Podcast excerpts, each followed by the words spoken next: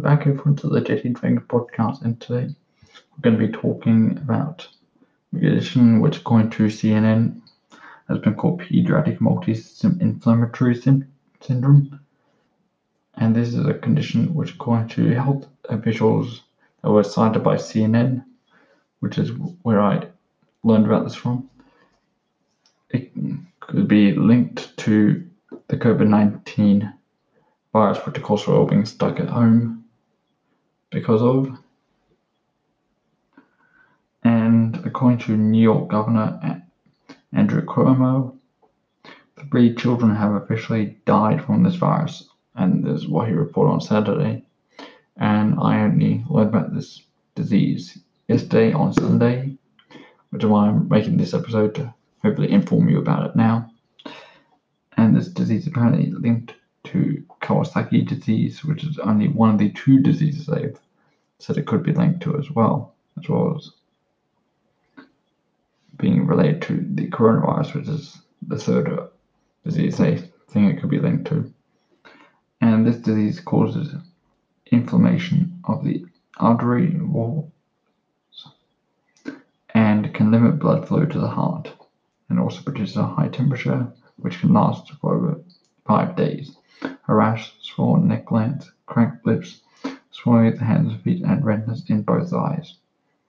And they say that children under the age of five are most commonly affected, and while it can be treated, right, yes, it can be treated, this disease can be deadly. And Kawasaki disease is the leading cause of acquired heart disease in the US include complications such as coronary artery enlargement and aneurysms, according to the Centers for Disease Control and Prevention. And also, there's another disease that they believe is linked to this disease which I'm talking about right now, which is toxic shock syndrome.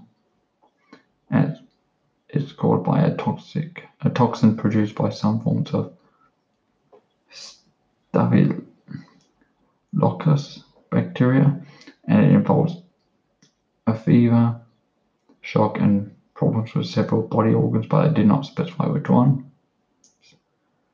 Now, of course, New York State. New York State's health department is studying the cases of 85 children, according to Cuomo, and he said this on Sunday. And most of them tested positive for COVID 19 or at least most of the patients tested positive for COVID 19 or had positive antibody tests.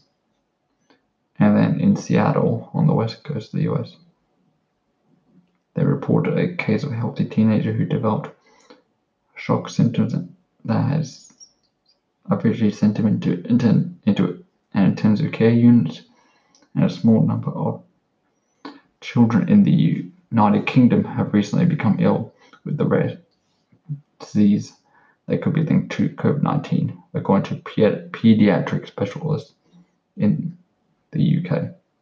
And there have also been cases reported in Italy and Spain as well. And also, abdominal pain, gastrointestinal symptoms, and cardiac inflammation are common in were common in those cases. UK experts said. And of course, I just want to make sure that all of you are safe and sound. Because if you have children with disabilities or other pre-existing conditions, especially help them watch out for themselves and also tell them to keep an eye out. And of course, if you are a parent with young children,